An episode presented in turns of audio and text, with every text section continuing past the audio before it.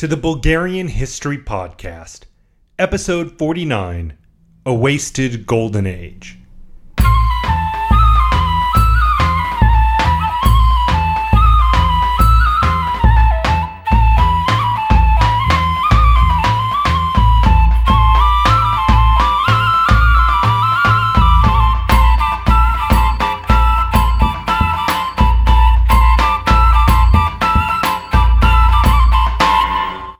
First of all, I've got three Patreon supporters to thank Joshua Goodrich, Rosa for increasing her pledge, and Todor Penev.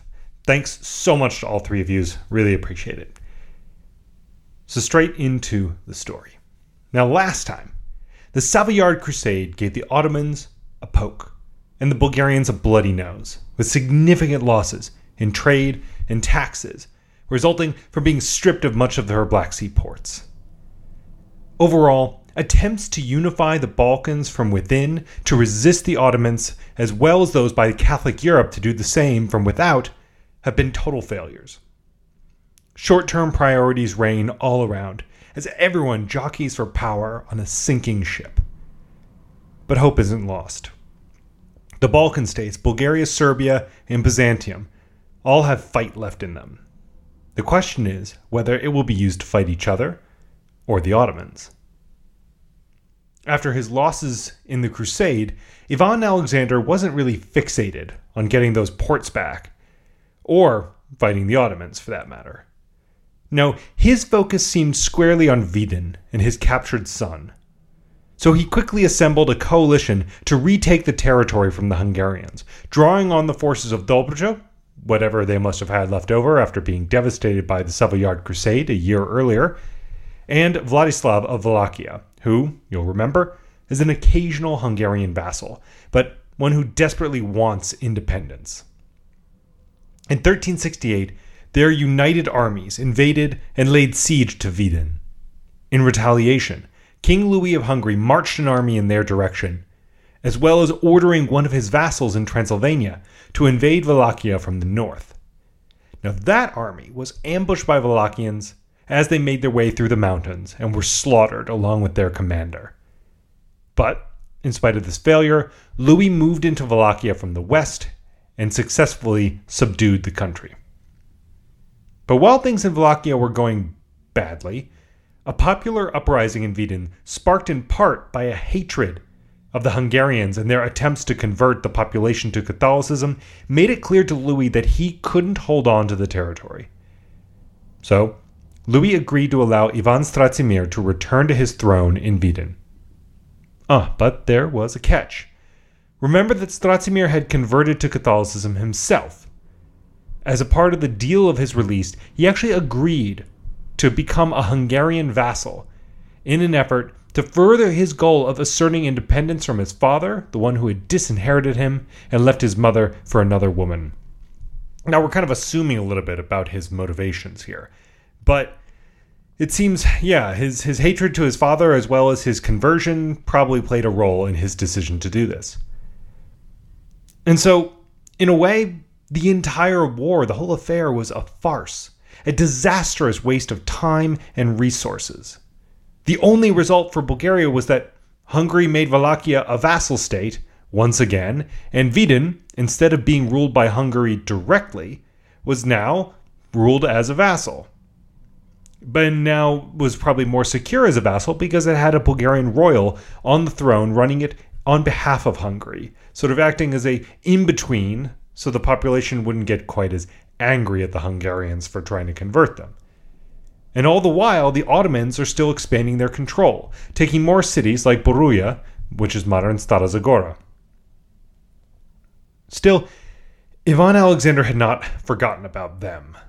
In 1370, he was attempting to pull together an anti Ottoman alliance with Bulgaria and some Serbian forces. However, while those preparations were underway in 1371, both Ivan Alexander and the Serbian Tsar Stefan Uroš V died. The Serbian leader left the world with no children. The Bulgarian, seven still alive out of the nine children he had had over his life with two women. Ivan Alexander had ruled for an incredible 40 years, while Uroš had ruled for just nine, and had died still a relatively young man. But both rulers had allowed their states to fracture during their reigns. Both rulers had allowed regions to move away from the core without really seeming to do much to stop them. But worst of all, both Tsars were utterly ineffectual against the Ottomans. Lastly, Urosh's passing marked the end of the Nemanjic dynasty, and with it the Serbian Empire, which, you'll remember, had only appeared fairly recently. You see, Urosh had not died had died not only without children, but without appointing an heir. And the result was that the title Tsar of the Serbs and the Greeks really died with him. Unsurprisingly, from the ashes, those independent magnates, which had been rising in power throughout his nine years on the throne, all rose up and claimed their little piece of the empire, none of them with the ability or the authority to try to claim the crown itself and to cr- try to kind of rebuild the empire themselves, so they took what they could. Thus, an intense fragmentation occurred. You can find a map of this on the website. Now, before we move on, I want to take some time to talk about other things that were happening during the four decades of Ivan Alexander's rule. Now, I know many listeners over time have mentioned to me that they really want more cultural history, and I'm completely with you on that. But until now, there's been almost no sources of information on Bulgarian culture and everyday life. But that's now kind of beginning to change. We're getting more and more uh, as time goes on. So as we progress, I'm going to try to do little retrospectives and weave in bits of cultural history when I can. And now is one of those times. So, if you remember all the way back to the reign of Simeon the Great at the end of the 9th century until the beginning of the 10th century, this was a period that was seen as kind of the first golden age of Bulgarian culture. It was just after the conversion to Christianity, when monasteries and churches were being built, the Cyrillic alphabet was being developed, and overall, the country was striving to turn itself into a respected European medieval state instead of being viewed as yet another group of barbarians, which was the way in which Bulgaria was starting to well, was originally kind of viewed by the Byzantines. And yeah, it was also this transformation under the reign of Simeon was a way of Bulgaria saying we are here to stay.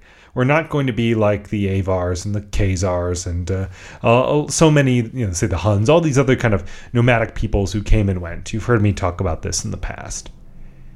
Well, the reign of Ivan Alexander is widely seen as kind of the second period of flourishing of Bulgarian culture, that second cultural golden era. Now, the first question about this is obvious. Why? Why now? In short, it was stability and some level of prosperity. Now, you're probably wondering, wait, wait, wait, what stability? What prosperity? I mean, Ivan Alexander's reign had plenty of wars and had raids by the Ottomans. And yes and no. So, first, bear in mind that the wars generally occurred on the peripheries of the Bulgarian state. Turnovo was never really threatened during the reign of Ivan Alexander. Also, while there has been plenty of conflict, it's been stretched out over 40 years. So you'll notice the pacing can be difficult to keep track with for the last few episodes, but the years have been passing fairly quickly. It hasn't been like, let's say, the reign of uh, Tsar Samuil, where it's just war every single year continuously and raiding, and it, it gets a little bit more intense there. So, in spite of what may have seemed to be the case, trade actually really flourished during Ivan Alexander's reign. I mean, I mentioned last time that the Black Sea ports were doing very good trade with Venice and Constantinople. So some level of trade instability did help. But what really made the difference was Ivan Alexander himself. He was a very serious and devoted patron of churches and monasteries. Evidence of this can be found throughout Bulgaria today. There are donor portraits, i.e., a portrait of a person who has given significant money to a church or monastery, in the Bachkovo Monastery near Plovdiv, and the Ivanovo Monastery in the Danube Valley, this is one that's carved out of a sheer cliff. Uh, I'll include images of both on the website, and having visited both myself, I can say they are definitely two of the most interesting religious sites in the country, after, of course, the Rila Monastery. So, definitely worth a visit. But Ivan Alexander went further than just this church and monastery. I called Ivanovo a monastery as my mistake, it's a church.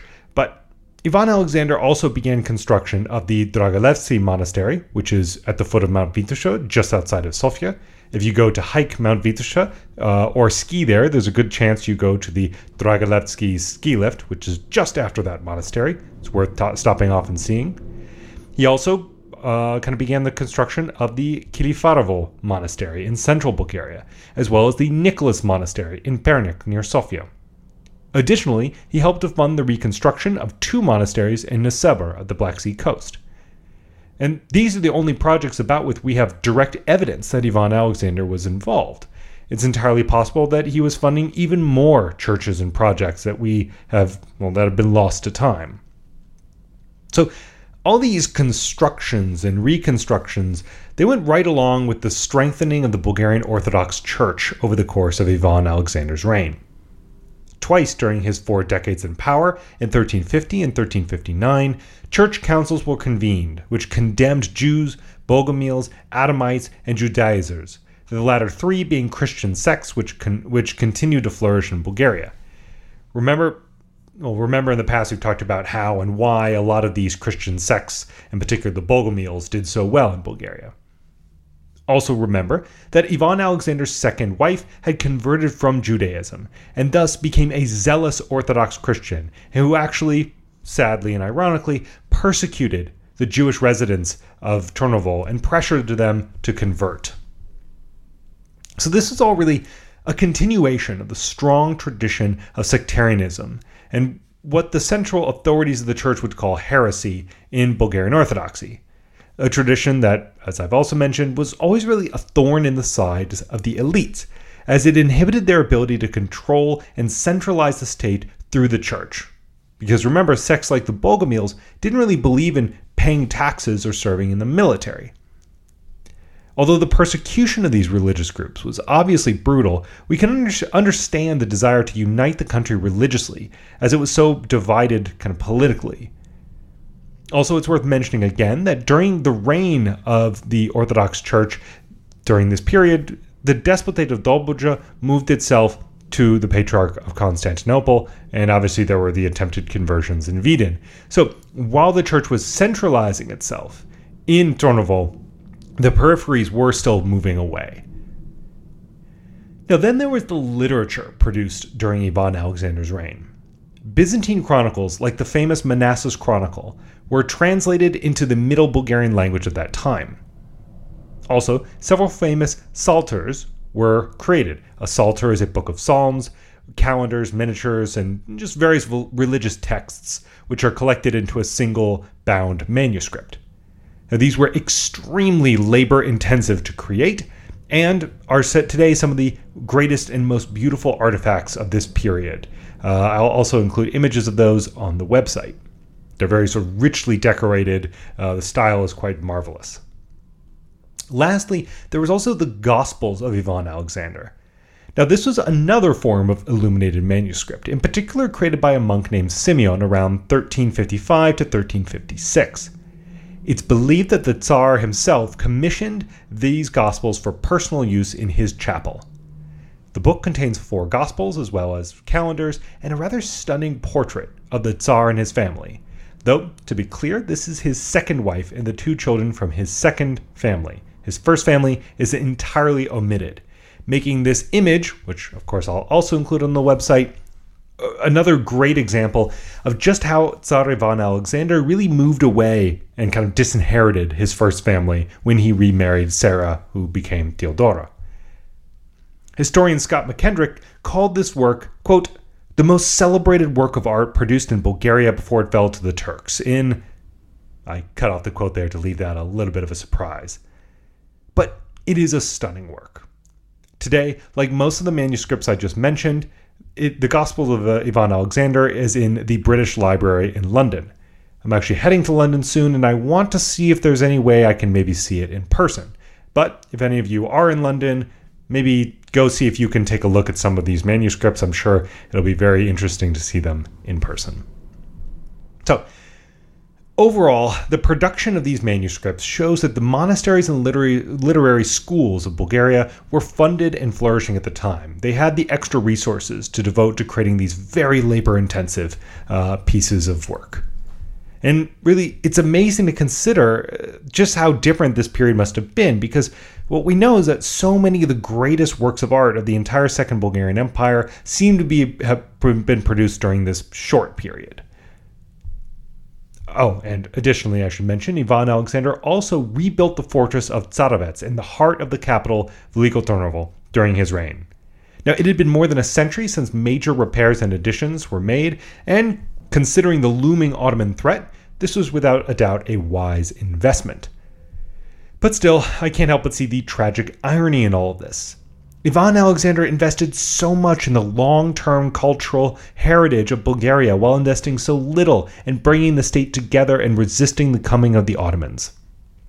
In that sense, it was, as the title of this episode suggests, a wasted golden age, a flourishing which would produce incredible works of culture from a society that was about to be overtaken by a foreign power. So ultimately, as much as it pains me to say it, Ivan Alexander spent far too much time concerned with the church, with monasteries, with literature, with changing families midway through life, and not nearly enough time preparing his state for the Ottoman onslaught that was coming. Okay, so that was a nice little recap of the major cultural, religious, and architectural events which occurred during Ivan Alexander's four decades in power, but now it's time to get back to the narrative. When Ivan Alexander died, you'll recall that his only remaining son from his first marriage, Ivan Stratsimir, had declared himself Tsar and was running Vidin independently of the power of Turnovo as a Hungarian vassal state. The two sons from his second marriage were both co rulers with him, Ivan Asen V and Ivan Shishman. Also, if you're curious, he did have one daughter from his first marriage and three from his second marriage, some of whom will come into play later in the story but that's how I got to that total of nine children that I mentioned earlier. Ivan Shishman, of the two boys, was the older one, and so upon his father's death, Ivan Shishman became the new Tsar of Bulgaria. Now, just what happened to his brother, Ivan Asen V, is a bit unclear. You'll recall previously, most of the second and third sons had been given things, well, been given despotates, right? They'd been uh, put in charge of Lovech or Vidin or something. But we don't really know what happened to Ivan Asen V. Uh, there's really no mention of him in the historical sources until his death. But in any case, Ivan Shishman himself was about 20 years old when his father died. So, you know, he's not a young man, but he's still in his prime. But immediately upon his ascension to the throne, a crisis ensued. Now, under normal circumstances, the Tsar's older brother Ivan Stratsimir obviously would have become the new Tsar. However, Ivan Alexander had, remember, under pressure probably from his second wife, um, changed the line to make Ivan Shishman his heir because Ivan Shishman had been born while his father was Tsar. But when that moment came, Ivan Stratsimir was unwilling to accept that the state would be divided into three independent regions, all still kind of referred to as Bulgaria. So Dobruja, Vidin, and the central part of Bulgaria are still in historical sources, sources kind of referred to as Bulgaria, even though those two peripheral states are kind of run by themselves. It's all a bit confusing, and the precise political relationship is a bit hard to decipher. Some believe that Stratsimir actually may have even, on this moment, invaded his half brother's territory and conquered Sofia, Though, again, this is a bit unclear whether this invasion happened. There are two theories, really. One that Stratsimir took Sofia for a year or two before losing it again, or just something else happened. But either way, what we know is that events led to more or less permanent bad relations between Vidin and Turnovo. Um, though some historians do argue that they may have been closer and cooperated. Whatever cooperation happened or didn't happen, what we know for sure is that it was not effective. So, the same year Ivan Alexander died and Ivan Shishman took the throne, the Ottomans made significant gains elsewhere. Now, you'll remember I mentioned that the Serbian Empire had devolved into a variety of smaller states when Uroš V died. Well, that same year this fragmentation occurred, Serbian and Greek magnates of the region set aside their squabbles and threw together an army to attack the Ottomans. Now, they attempted to get Bulgarian and Byzantine support, but both states were too busy or too distrusting of these Serbian and Greek magnates to be willing to participate in this attack on the Ottomans.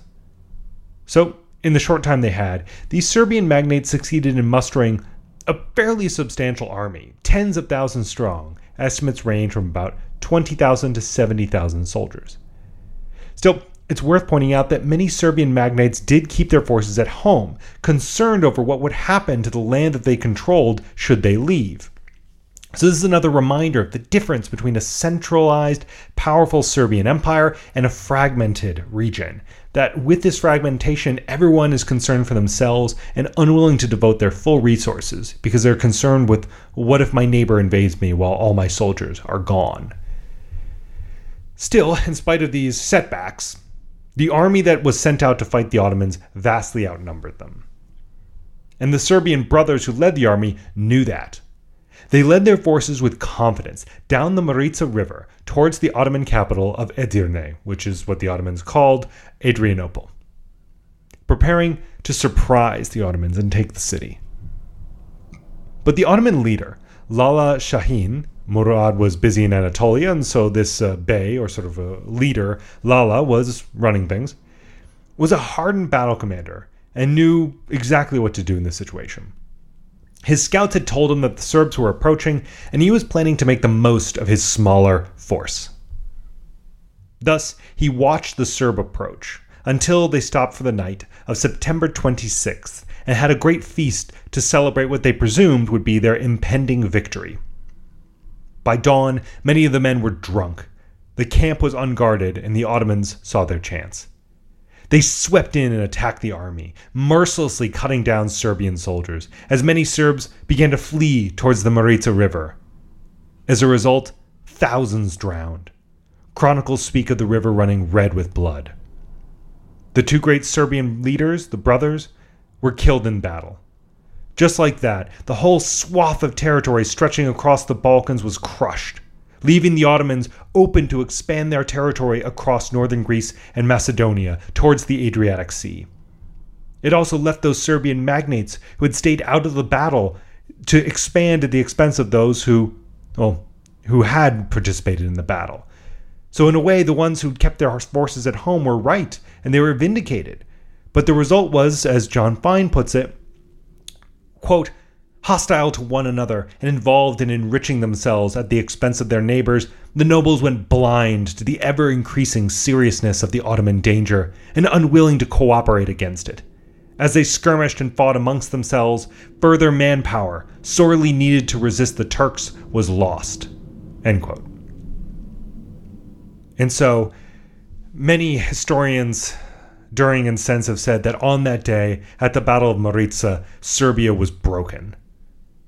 Within two years, possibly as a result of seeing just how powerful the Ottomans had become and how well and thoroughly they had crushed the Serbs, Byzantine Emperor John V recognized the sovereignty of Sultan Murad and began to pay him tribute. Greatly resenting this, John's son Andronicus joined forces with Murad's son Savcebey to jointly rebel against their fathers. Thus, the Byzantine Empire was plunged into yet another civil war. But this time, with the Ottoman Empire fighting its own civil war right beside it. And that's why I want to leave it this time. With the question of just where this new civil war is leading up in the air. True, the Balkans are undoubtedly in an incredibly weak position with the Serbian Empire gone and with a young man on the throne in Turnovo leading a divided state. But what about the Ottomans?